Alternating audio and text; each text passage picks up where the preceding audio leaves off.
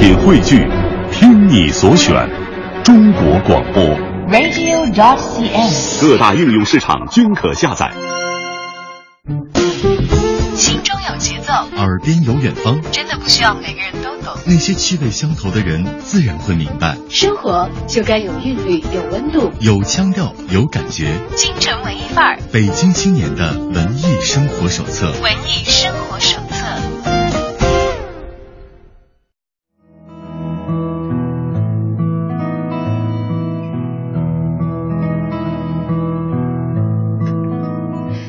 文艺范儿，欢迎来到今天的访谈板块啊！不知道正在收听节目的朋友，呃，大家处于怎样的婚恋状况当中？是单身呢？是热恋呢？是已婚呢？还是在孕育一个共同的小宝宝？或者已经是因因为下一代的降生忙得不可开交了？也可能这些话题大家是属于在呃一个下午的时候会跟自己的闺蜜聊聊天，呃，当然如果遇到一些麻烦的时候，也可能会跟过来人征询一些意见，或者哎比较厉害的人，有的人会比较。参考专业的意见，请心理咨询师来帮自己解决问题。当然，今天下午我们给大家提供一个最好的机会，就是呃，坐在我们直播间的来自百合网的高级婚恋咨询师周小鹏，他呢对我个人来说既是一个好闺蜜啊，他又是职业的这个心理咨询师，所以今天大家可以一并享受到这样的感觉，就说如果你在婚恋。婚姻啊，或者是情感方面有任何自己心中有问号，需要有人疏解的话，我们今天欢迎吐槽，我们也会尽自己的力量替大家解答。对，我们今天是要一起来在阳光明媚的下午喝一个下午茶，对，心灵的鸡汤下午茶。对对对，鸡汤和下午茶，哎，这味道想起来有点怪怪的。哎，不过鸡汤蛮好喝的，咖啡也蛮好喝的。嗯、其实，在现实当中就是这样嘛，我们所期待的很多很美好的事物，就比如说新生命啊，或者是我们新的家庭的建立啊啊，呃，往往在这个建立的过程当中都是有很多波折和坎坷的。像前两天我有一个朋友，就是终于终于说，哎呀，终于怀上了，就是喘了一大口气哈、啊，终于怀上了。对对对，因为多久的努力啊？呃，大概有备孕有一两年的时间吧。哦，那是。因为此前也会有一些波折，像这个太忙或者身体状况不是太好，以前的一些这个造人计划啊，中途这个中断啊，等等等等的。嗯、因为可能我们在每个年年龄都会面临不同的压力。像昨天在发预告的时候，可能一些单身的朋友就马上面临要回家过年了。就是对，如果没有带一个回去的话，这也是压力。如果刚结婚的朋友啊，如果结完婚了，觉得这个这波压力已经应付完了，可能这回回家又会问小两口说：“哎，你们什么时候要小孩啊？”等等，好像生活当中总是会有这样的，人生永远处于压力当中或者等待压力当中。嗯，所以今天下午今天下午茶时间，我们要灌鸡汤喝咖啡，同时也欢迎吐槽的话，我们来解决一下这些琐事在我们情绪上所带来的一些困扰吧。不过我觉得咱们一来就提压力的话，每个人都会好紧张哦。不如我们先分享点好消息吧。好的，我我有好消息哦，不是我的好消息，是我有两个客户结婚了。有一个刚办完婚礼，十二月十号领了结婚证，然后在老家办完婚礼，这是第一波婚礼，他还会办第二波婚礼。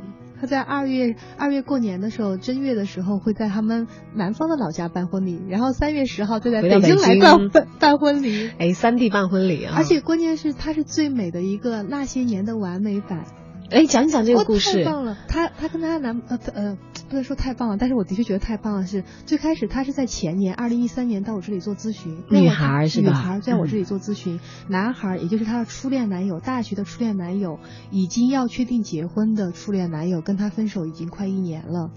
他们两个当时是双方父母见面的时候，因为发生了一点不太好的矛盾，所以男方的父母觉得说我们不能跟你们家结婚。女孩的父母同样也觉得说，哎，我觉得你们家跟我们家也不适合，因为两家觉得门第悬殊太大，一家呢是做生意的，一家呢是小学的，就是男孩的父母是小学的教员，教员不，爸爸还是校长。是一个南方地区的校长，女孩的妈妈他们是世代做做这种做做商的，所以觉得说差异太大。然后再加上男孩也觉得说，哎，女孩给他一些压力，因为女孩有时候脾气会有点太撒娇了，或者是太过强势了。大家都知道，大学的女生几乎都是那种很强势的，所以男孩觉得算了吧，那既然我父母也提出来，我们就分开吧。虽然谈了两年，但还是分开了。所以女孩到我这里来的时候，就可能跟这些年轻的朋友们一样。我想，如果听众朋友有单身的，肯定会跟他们一样。刚刚过完年，背受了一堆的压力，对，然后说天呐，我该怎么办？我第一我不知道我该找什么样的人，第二那我该到哪里去找人？然后第三我到底要怎么谈恋爱？因为我不会谈恋爱了，所以女孩来做咨询。在咨询的时候就一直在相亲不合适，相亲不合适，持续了大概半年的时候，到了七月份，她的这个初恋男友要见她了，因为在这一年半当中，他们俩一直没断联系。男孩子每次隔一段时间会给她打电话说：“你好吗？”你就其实心里面还是牵挂着。然后女孩就会。都是你，都是你害我这个样子。就两个人在电话当中永远是哭的，然后男孩也哭。男孩说：“不是我真的愿意这样，但是我真的没有穷游戏的真实版是吧？真的就是因为有一次女孩在我面前跟男孩打电话，同样就两人都哭。你想大学那种很纯的恋爱，两人在大学期间除了牵手接吻以外，没有发生过任何的我们认为可以越界的事情，对越界的事情他们都没有做，所以特别美，在我看来。所以男孩七月份说：“我来看看你吧，好久没见了。”女孩就很焦虑，我到底要见要不要见他？如果我见了他以后，我们到底是能接着走下去吗？还是不能走？我说没关系，我们见一见嘛，见一见再看。并且见的时候，那个男孩也到我这里来了，因为我特别想了解男孩为什么要跟女孩分开。当时女孩一直认为的是男朋友跟她分开是因为他是妈宝。他一直认为男孩是个妈宝，所以会跟他分开。结果没想到男孩来了以后，就会给我讲那番话，说女孩太强势了，谈恋爱的时候他压力挺大的。他不想逛街，女朋友要拉他逛街；他不想做饭的时候，女朋友让他做饭；他不想去打饭的时候，女孩让他打饭。就是所有的一切他都为女孩付出了，但是女孩没有体谅他那颗心。嗯，所以他觉得的确压力蛮大，所以他分开了。后来从他那里了解情况以后，然后我就问他，我说你看看你觉得他现在有没有变化？毕竟你们分开一年半了。他说好像是有一点点。所以男当男孩回去过后，带着他认为女孩有变化回到了老家过后，他们接着又联系了半年。到了一三年的十二月份，女孩突然有一天很焦虑的给我打电话：“小鹏老师，我今天必须要跟你见面谈一谈。”我说到底发生什么事了？女孩说她决定到北京来了。哦，他们以前是异地是吧？他们一。以前在北京，以前在北京念书，在北京念书，毕业的时候就分开了。女孩继续留在北京，自己想创业，男孩就回到老家去了。所以女孩给我打电话说，她要准备过来了，她准备到北京来，然后跟我试一试，接着继续继续在一起。但是呢，她不想让她爸爸妈妈知道。可是我不知道该不该接受她，虽然我心里一直有她，任何一个男人都进不了我心里。就她相过十次亲，没有一个男的走进她的眼睛，也没走进她的心。我说，那既然你们两个都愿意尝试，不如我们尝试吧。所以十二月份的时候，去年二零一三年十二月，男孩来了，然后我说你们先尝试两个月，因为不是去年一四年的时候是相当于二月。一月底二月初过的年嘛，嗯，我说也就相当于两个月时间，你们看一看彼此真的能不能够克服以前的一些矛盾冲突。我想其实大部分年轻在谈恋爱的时候都会有因为很多矛盾，你的事情我的事情，你的性格我的性格，而最后产生两个人没有办法调和在一起，最后分开。所以我说，既然我们知道原因在哪里，我们要不要试看一看能不能把以前那些我们解决不了的矛盾解决一下？于是他们就开始尝试着看看能不能走在一起。到去年过年的时候，各自回到各自的家庭当中。男孩回到老家，跟他爸妈讲：“我决定到北京去了。”因为男孩当时跟爸妈说的是：“我到北京来，就是因为他是学画画的，我到北京来就学习一下，因为还要拜名师嘛，所以就只是来学习。”但是后来去年回家的时候，告诉父母：“我决定到北京去了。”然后我还是想跟我女朋友两个继续谈恋爱。于是，在二零一四年过完年三月份的时候，两个人一起终于住在一起了，开始了一段真正美好的同居生活，并且不仅是在同居，他们还把他们的店开了起来。两个人开了一家店，因为女孩是做那种珠宝设计的，男孩是做书书法画画的，画的非常棒。然后两人在一起开了一家店，在高碑店那边做了一家店，还养了一只狗。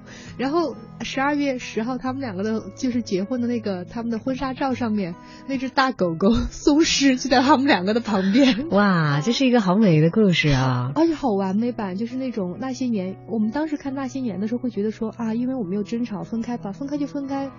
还有，因为那个时候可能大家都不够成熟，不知道该怎么样去解决我们在恋爱当中处理呃遇到的问题。嗯，对啊，所以我在想，很多年轻人，如果我们能够把问题摊开了、讲明了，我们知道怎么解决的，其实任何时候只要你找对人了，就可以跟他在一起。哎呦，这个故事太美了！当然，其实中间有很纠结的过程和和需要有时间去慢慢教会我们的事情。对啊。但最终看到有些人凑在一起去营建一个新的生活的时候，还是备受鼓舞。当我前两天把他们的照片分享给我那些咨询客户看的时候，他们说了一句话：“哇，他俩好有夫妻相哦。”对，其实没有，但是你会发现人相处久了，真的就会有了。嗯，关键。有在一起的心以后，有在一起的行动，在一起的时候，大家可能不再像年少的时候那么偏执，只是抱有一个美好的愿望，说啊，我要跟他在一起，幸福的在一起。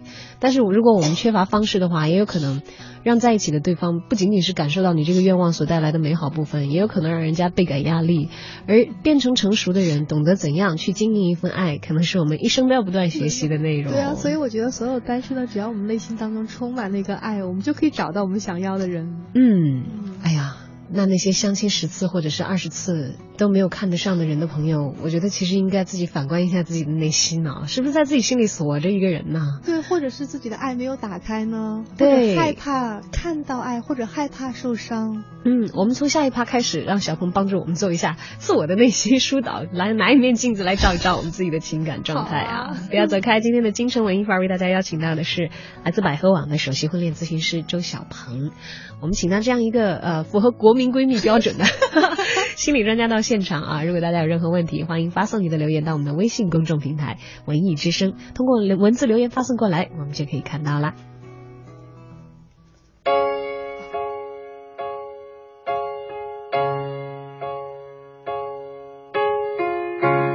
忘了是怎么开始，也许就是对你。种感觉，忽然间发现自己已深深爱上你，你真的很简单。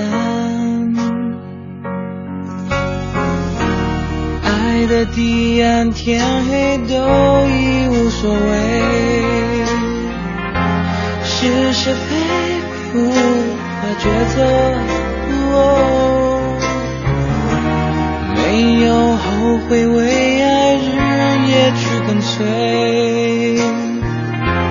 那个疯狂的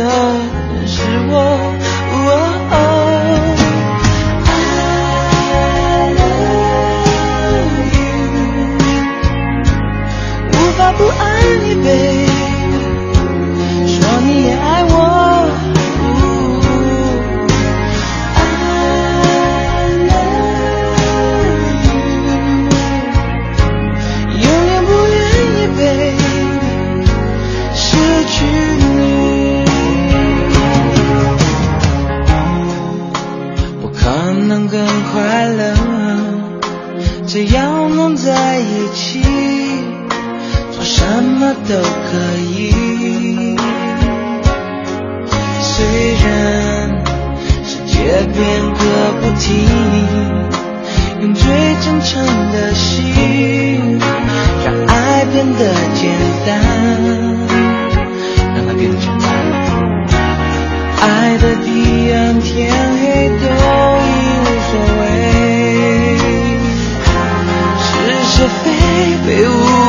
无法抉择，没有后悔，为爱日夜去跟随。那个疯狂的是我。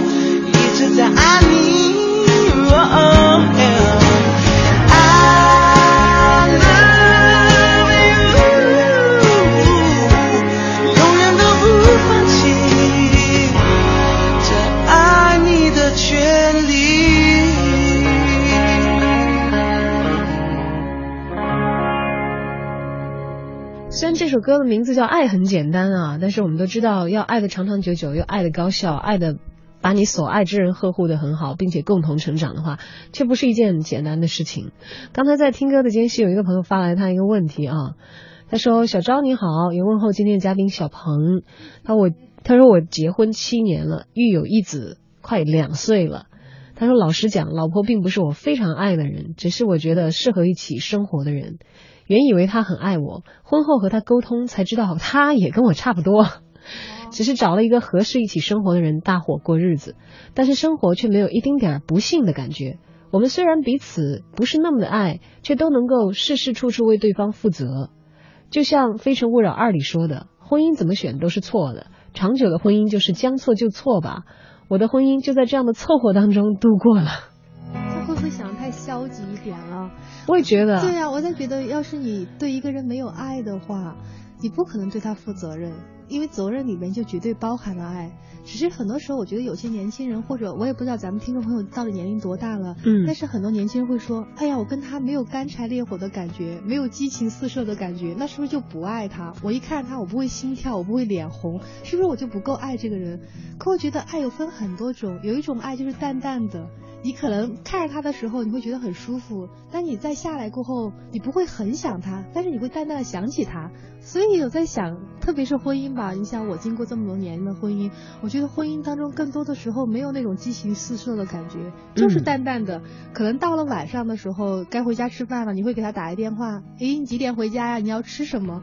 有时候就是婚姻，婚姻的爱就是那种家长里短的事儿，我们就对聊一聊。而且他自己也讲到说，呃，原以为他很爱我，婚后沟通才得知他跟我差不多。其实两个人能够在婚姻里头，就是不是彼此心和心隔着，而是把很多真心的话都说出来，反而不觉得尴尬，呃其实就是距离很近的一个对，表示。就是一种爱啊。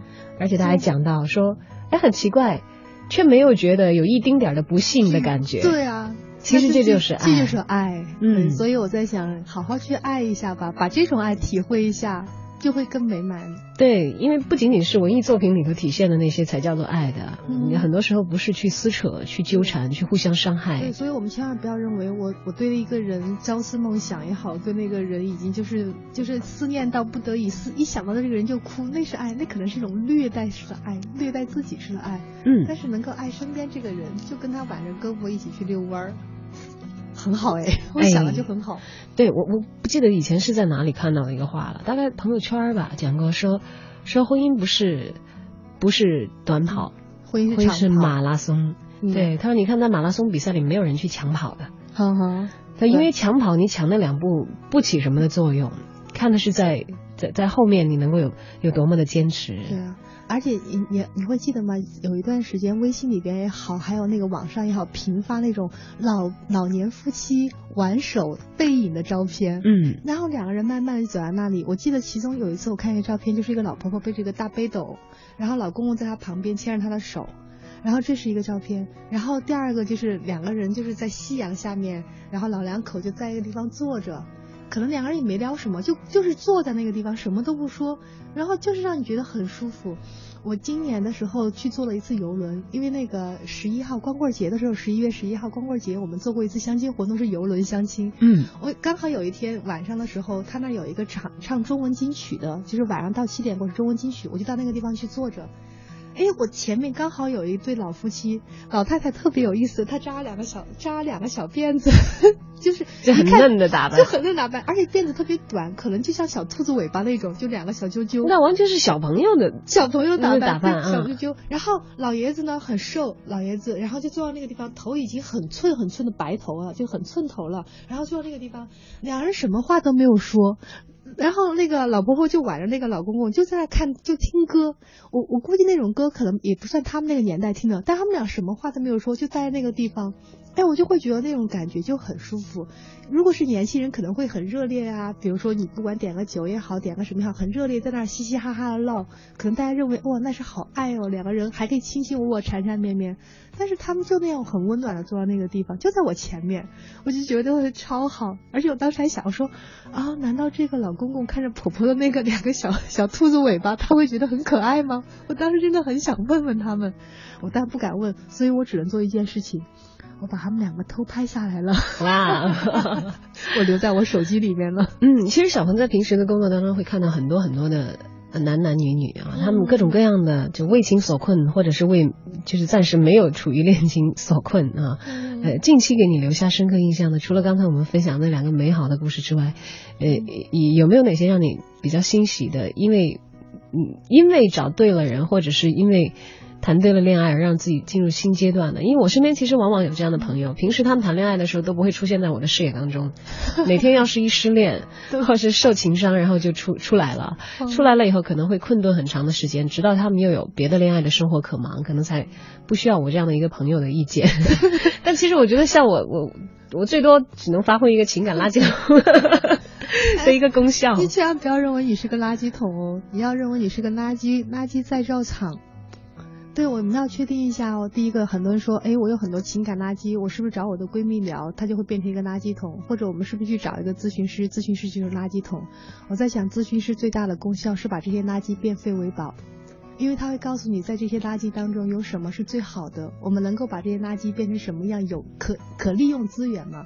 就像我们知道有很多垃圾，我们可以把它变成一个再造的衣服，有一些垃圾可以做成地砖。然后还有一些垃圾可以当肥料，所以任何的垃圾都不是废物，垃圾是好的东西。嗯，那对于情感垃圾来讲，对我们来讲最有利的地方在于这些垃圾是不是能够让我们变得更成熟，或者让我们变得更稳重，能够让我们的下一段恋爱更好。你刚刚说有没有什么正能量的东西？我在想正能量的很多。我在这个星期，也就是刚刚。呃，星期一四号、五号的时候接了一个新的咨询客户，这个女孩来，然后她跟我讲，她说：“小鹏老师，我觉得我跟我我的男朋友，我们两个彼此走不进对方的内心。她的男友是谈了三段恋爱，每一段都是被女朋友无情的踢开的。哇，好可怜，好可怜。第第一段恋爱的女朋友是在日本认识的，男孩在日本自己打工赚钱，把工资卡给女朋友，然后他要钱的时候找女朋友借，并且借了还要还。”这是他的第一段恋爱，后来女朋友说我要到美国发展了，女孩就去了，拿着他的工资卡到美国去了，就再也杳无音信了。这是第一段恋爱，然后第二段恋爱那个女孩永远在跟男孩说你没有谁谁谁有钱，你没有那个有车，你没有那个有房，你没有那个吃的好，你没有这个什么什么，所以两个人还是没有办法走进婚姻当中。第三段恋爱是这个女孩直接跟男孩讲。嗯，我觉得你人很好，但是我现在只想把你当一个备胎。哦，不对，好像备胎女孩都不算，你只算个我他他好他好背啊，他为什么非要爱上这样的女孩子呢？嗯，原因我现在没办法分析，因为我没有见到他本人。嗯，但至少是他选择这些人，至少代表他内心当中可能对爱还是会有一些恐惧。所以，呃，先不管他的原因了，但我们至少这个女孩会觉得说，哎，她跟她男朋友在一起，男朋友已经被爱伤过了。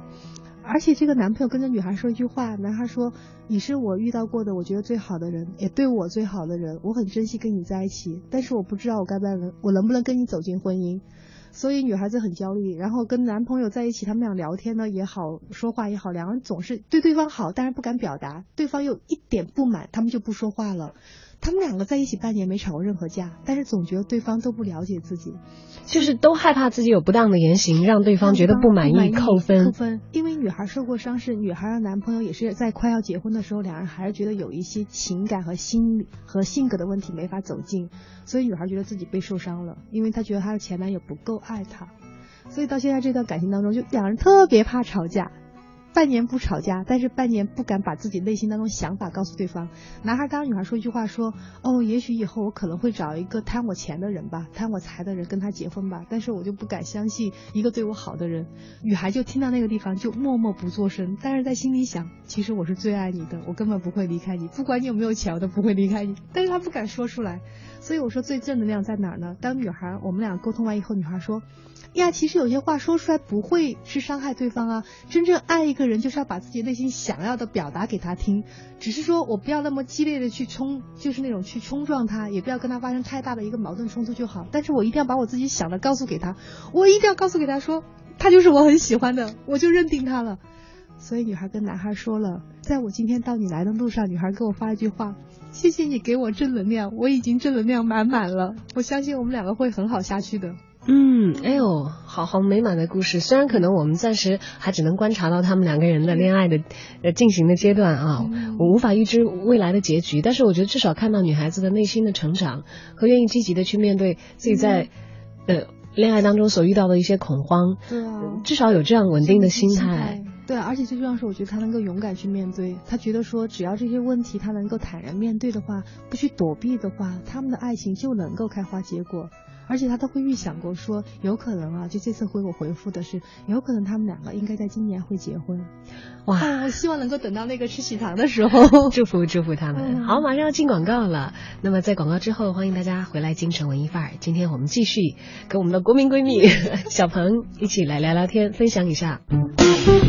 心中有节奏，耳边有远方，真的不需要每个人都懂。那些气味相投的人，自然会明白。生活就该有韵律，有温度，有腔调，有感觉。京城文艺范儿，北京青年的文艺生活手册。文艺生活手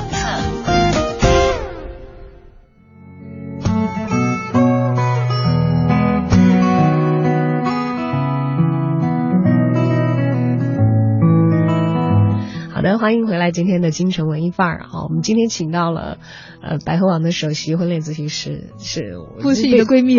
对，也是我的闺蜜。其实我我更觉得她特别适合做一个国民闺蜜，因为其实很多很多小鹏的这个。向她寻求帮助的咨询的客户，其实都是在心里把她当成很亲密的闺蜜，同时是一个具备专业心理知识的闺蜜。呃，对，闺蜜可以帮自己解决很多情感上的问题。对，有一天晚上跟一个闺蜜聊天，从晚上十一点聊到凌晨五点，帮她解决一件很重大的事情。哎呦，现在想起来都好惨呢，我怎么没睡觉呢？对对，你家里的人会不会有意见？就在我们家里边，就在家里头。对，我跟她说你到我们家来吧。我说我家里因为我要哄宝宝睡觉嘛，然后我们家孩子九点过十点睡觉，然后他十点，我们家孩子。十点睡着的同时，他十点进到我们家门，我就开始泡茶，我们就开始聊，就开始从他怎么相亲，怎么谈恋爱，然后怎么发生矛盾，然后婚姻又怎么怎么解决，婚姻的问题到底在哪里，我们一步一步帮他分析。后来终于发现，其实婚姻当中，他以前一直认为是他丈夫的问题，后来其实发现自己他问题挺大的。嗯，哎，要是能把心结疏开，其实也是一件蛮有功德的事情。哦，对，所以他他过了两天以后，给我送了一盆好漂亮的兰花，我觉得哎也值了。好，我们来看一下，有朋友说啊，请主持人不要念我的名字。好的，他说我想问一个情感方面的问题，他女朋友突然跟我分手了，分手一周他就找到了对象，是不是劈腿？我已经不想追究了。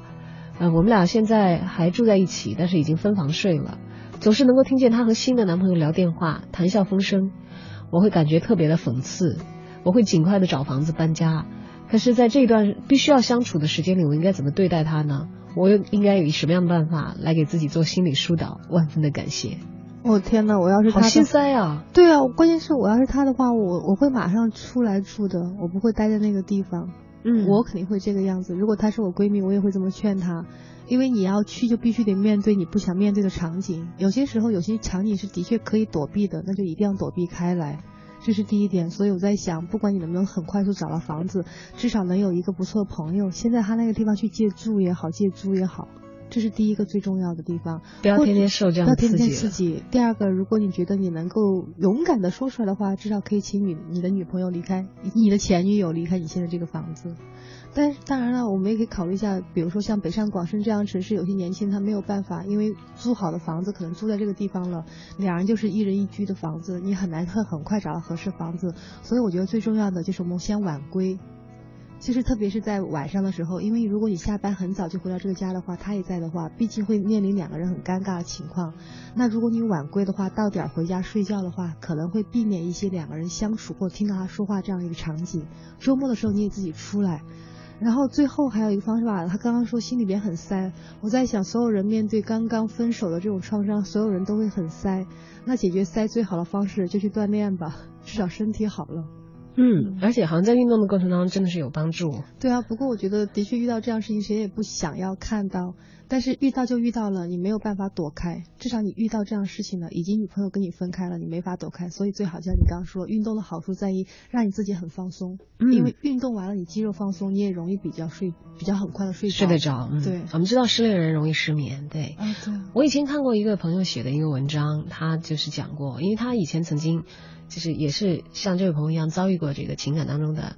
就背叛嘛，当然，但是这个这位朋友的这留言无法判断啊，但至少他会有那样的感觉。他讲到说是不是劈腿，我不追究。然后那个离婚的朋友他就在说，因为他到再婚的时候，就是已经自己恢复到一个比较好的状态的时候，他在回顾，他说我奉劝那些所有就是在。这个要面临离婚的朋友。就是如果你觉得自己是被动的受伤害，比如说有第三者插足或者怎怎样，被动的不得不离开这个家。诶，那个人写文章的那个作者是，他觉得特别的无辜，他本来觉得自己的婚姻和家庭没有问题，结果突然有一天，她的老公跟她提说，因为在外面的外遇有小孩了，而他们当时没有孕育共同的孩子，然后他的意思就是说要要选择对另外一个人负责，但是以伤害他的方式来结束，他觉得非常的无辜和受伤。但是他说他现在很后悔一件事情是什么呢？他说如果是现在的我。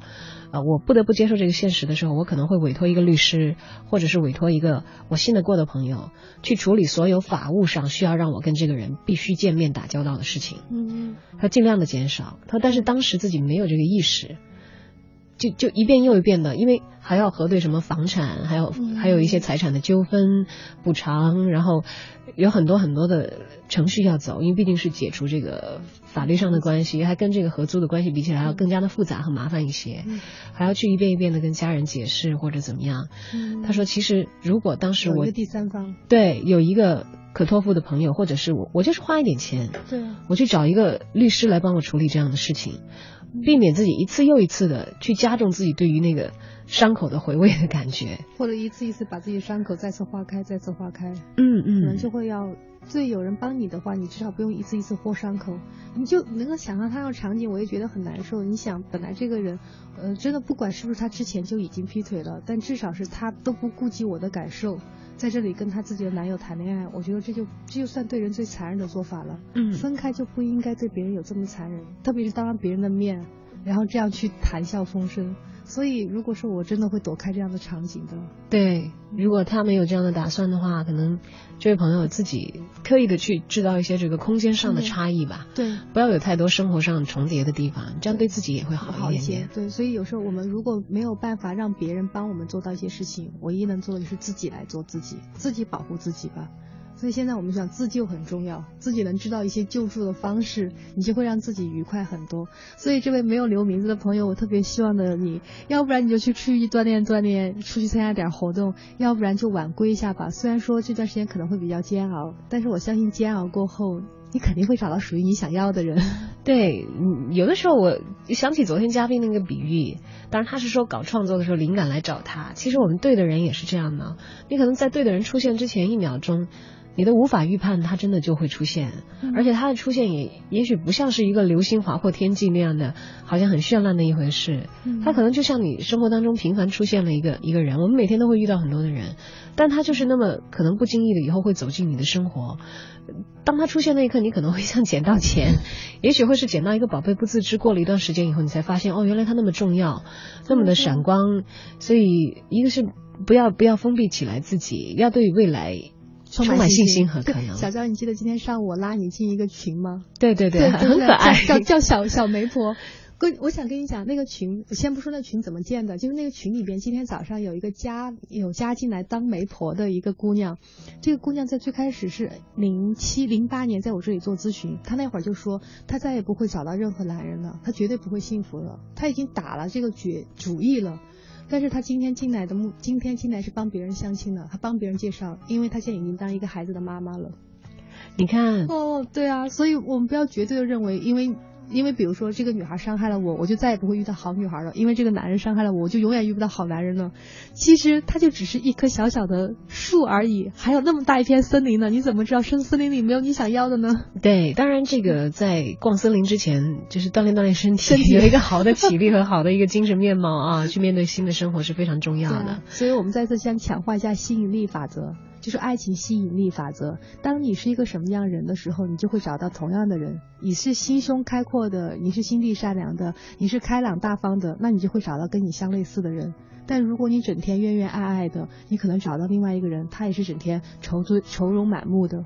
嗯，好，今天在我们的京城文艺范儿当中，跟我们的闺蜜小鹏 一起来聊一聊你的感情困惑，或者你要是知道哪些情感方面的问题，从朋友的身上关照到自己，也得知过一些经验的话，都欢迎在下午的时间，借这个下午茶的时间，跟我们一起来分享一下。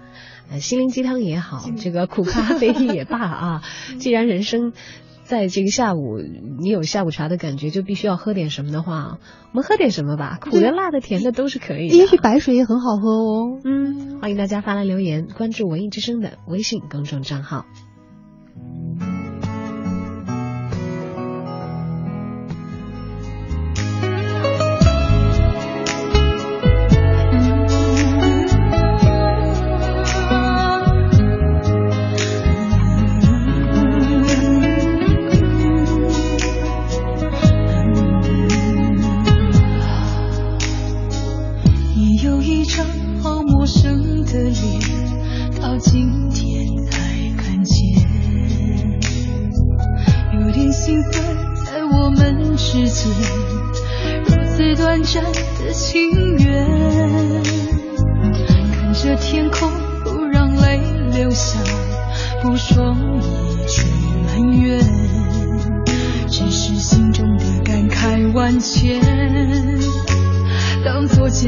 前世来生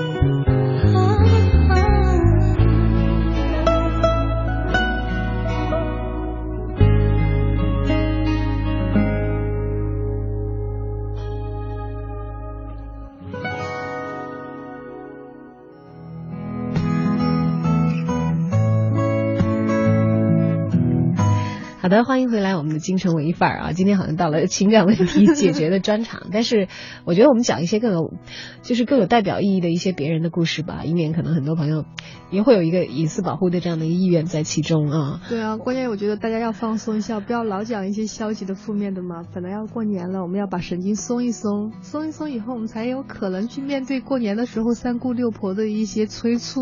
嗯，因为我我其实上我不是刚才讲到说这个喜得宝宝的这一对嘛啊，我讲到的是我以前没有注意过，这个也是后来另外一位朋友他也是给了一些专业的意见讲的。之前嗯两口子结了婚了哈，然后没有打算说有造人计划，但是家里催催催催得紧，说那就造人吧。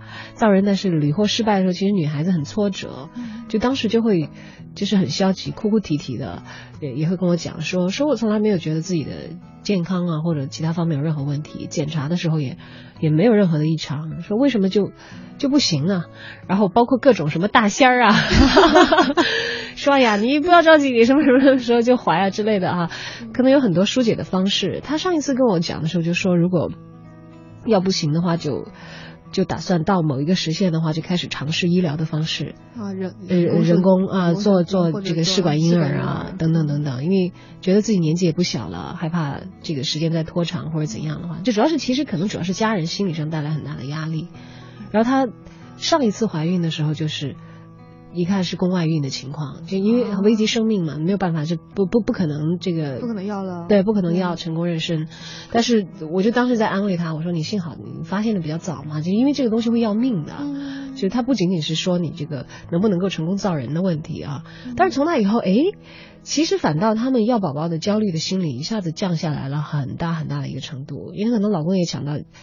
老婆这样子是很很不容易的啊，很疼惜她的，然后家里的压力下来了一头，下来了很大一块，嗯，然后诶，在很意外的情况下说，发现这次中了，对啊，我身边有两个现在宝宝都已经五岁的朋友，也是当时大夫都给宣判了，说你们就算了吧，你们就丁克呗。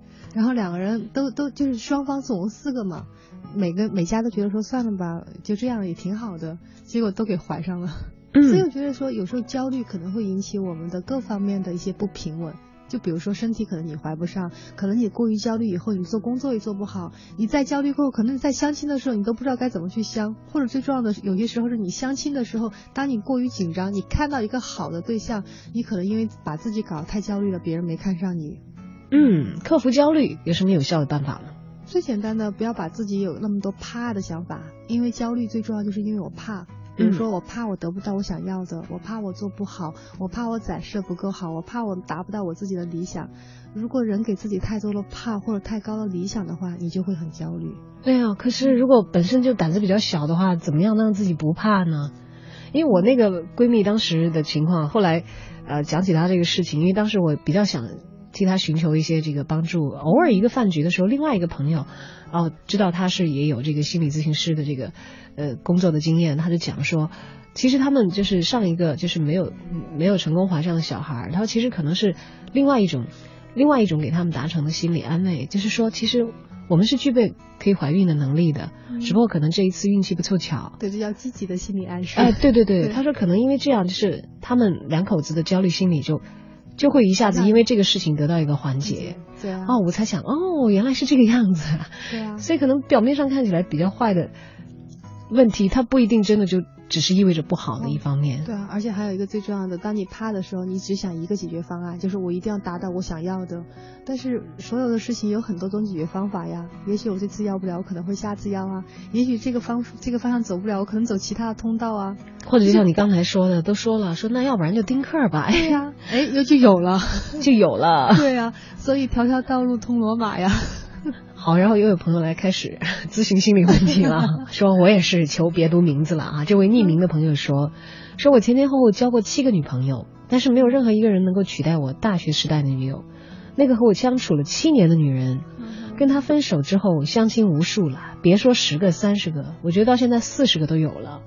他遇到过物质的、极品的、各式各样的。其实经历多了，我也渐渐的觉得有些麻木。现在已婚，老婆很爱我，我也很爱她。但是说我多么多么的相信爱情，我觉得我会否认。我更相信爱情会转化为亲情，偶尔还会做梦的时候梦到那个相处过七年的女友。但是我选择要对家庭和婚姻负责任，从来没有联系过任何一个前任。其实分手多了，很多事情也就不太在乎了，一周左右状态就可以调整好。只是一直还是无法忘记那个交往了七年的大学时代的女友。我我听着这个，我听到的更多的是，哦，他的家庭现在是蛮幸福的，只是嗯偶尔他的心里还住了一个人。我觉得可能是我自己的偏偏见认为吧，我觉得心里住着又住着，这个人住在那里，让你能够有美好的动力去经营好你自己未来的人生，也蛮好的哦。嗯因为有些时候我们爱过一个人，那种爱可能你真的没有办法去割断。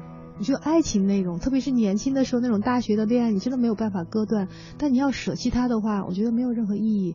让他在那个地方待着，他肯定会开花。他开的花是让你现在的妻子更能享受婚姻的幸福，可能会让你的孩子觉得说，哦，我的爸爸真的好棒，爸爸好爱我，嗯，挺好啊。对，我觉得他这点做的特别好。他其实把这个责任感这个东西看得很重。对啊，我可以可以在心里保有一块自己的回忆的自留地。对啊，我相信每个人其实都会有一块自留地，肯定在某一天你突然翻出来的时候，会想，哎呀，我大学的时候谈的哪个哪个男生，哪个哪个女生，其实蛮好的，其实想一想就可以了呀。对啊，嗯人生你如果连一点想象的或让自己去想象这种需求都没有的话，那那其实你过得也真的很无味了。嗯，所以想想吧，既然想一想那个大学的女友，但只要不去联系就好了，你做的已经很棒了。对，不要去做什么造成恶果的事情，就是 OK 的。对啊，因为我们坦白讲，每个人的内心可能都有很多很多很多个房间，甚至大到自己可能都没有办法完全的了解我们的内心到底是什么样的。这也是大多数的人可能如果没有受过专业的训练的话，不知道怎样去左右自己的情绪，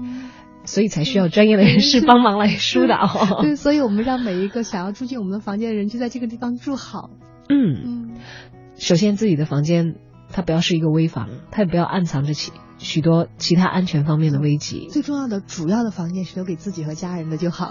嗯，嗯一定要恪守这样的一个原则。对啊，有客房没关系，主房还是自己家人的。嗯，对。还有一点，其实我想替我们一一个正正在当新妈妈的一个朋友来问了啊。他说好奇怪，但他又很有意思。我那个朋友分享了一个一个微信朋友圈说。大家都看看这本书吧，叫说说文艺女青年的文艺病，生个孩子就治好了。会吗？对 对，他他推荐了，意思是好像那个，呃，伤春悲秋啊，或者是迎风落泪啊，细腻敏感啊这些事情，好像当了孩子的妈妈之后就会，就会通通的就觉得那些事情不算事儿啊，经营一个新的生命好像有所缓解。但是他有一点点很疑虑的，因为我很感兴趣，我觉得这个问题可能不一定困扰他，他有他的解解决之道。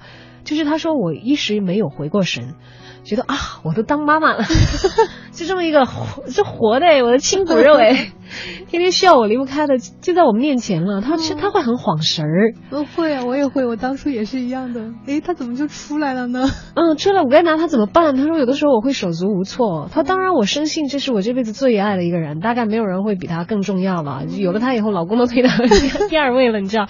他但是会觉得啊，一晃神儿觉得。而且还有一点点的感慨和回味说，我难道再也回不去那个自由自在的自己了吗？没有啊，他还是自由自在的呀。对，要怎么样？要怎么样让这种晃神儿的状况比较健康平稳的度过？嗯，允许自己晃神儿。就的确会有，我刚刚生完孩子的时候，也是一一一岁多的时候，然后也是会有晃神的时候，但是到一岁多的晃，对对，一岁多的晃，觉得我一我到现在已经经常看着我们家孩子睡着了，我会想，天啊，他是我生的吗？就是你都会有怀疑，就说哎，怎么突然来了一个小朋友，怎么一下降这么大了？所以我觉得你调整时间嘛，允许自己晃神儿，然后也会想，哎呀，为什么我不能回到单身的那种状态？但是我觉得人生可能到每一个阶段、每一年、每一个时刻，二十三十、四十，都有自己人生必须要经历的事情。可能对于三十多、四十的我们来讲，我们可能要做的事情就是接受自己的人生变成另外一种样子，照顾自己的父母，照顾自己的孩子。也许到了我五十多的时候，我孩子独立了，我还在想，哎呦，如果他现在再小一点，多好啊！对啊，所以我觉得先当新妈妈的时候，就先就先就先看看吧。就在不同的人生阶段，充分的体会这个阶段的快乐。但是我一定要提醒他一点，在你的心目当中排列第一位的还是应该是你的老公。嗯，因为对于一个家来讲，夫妻之间关系更好，夫妻之间彼此相爱，才能让你的宝宝接受真正的爱。所以，如果你因为爱了自己的孩子，把自己老公推到了第二位，对老公有点不负责任啊。好的，我们计时调整啊。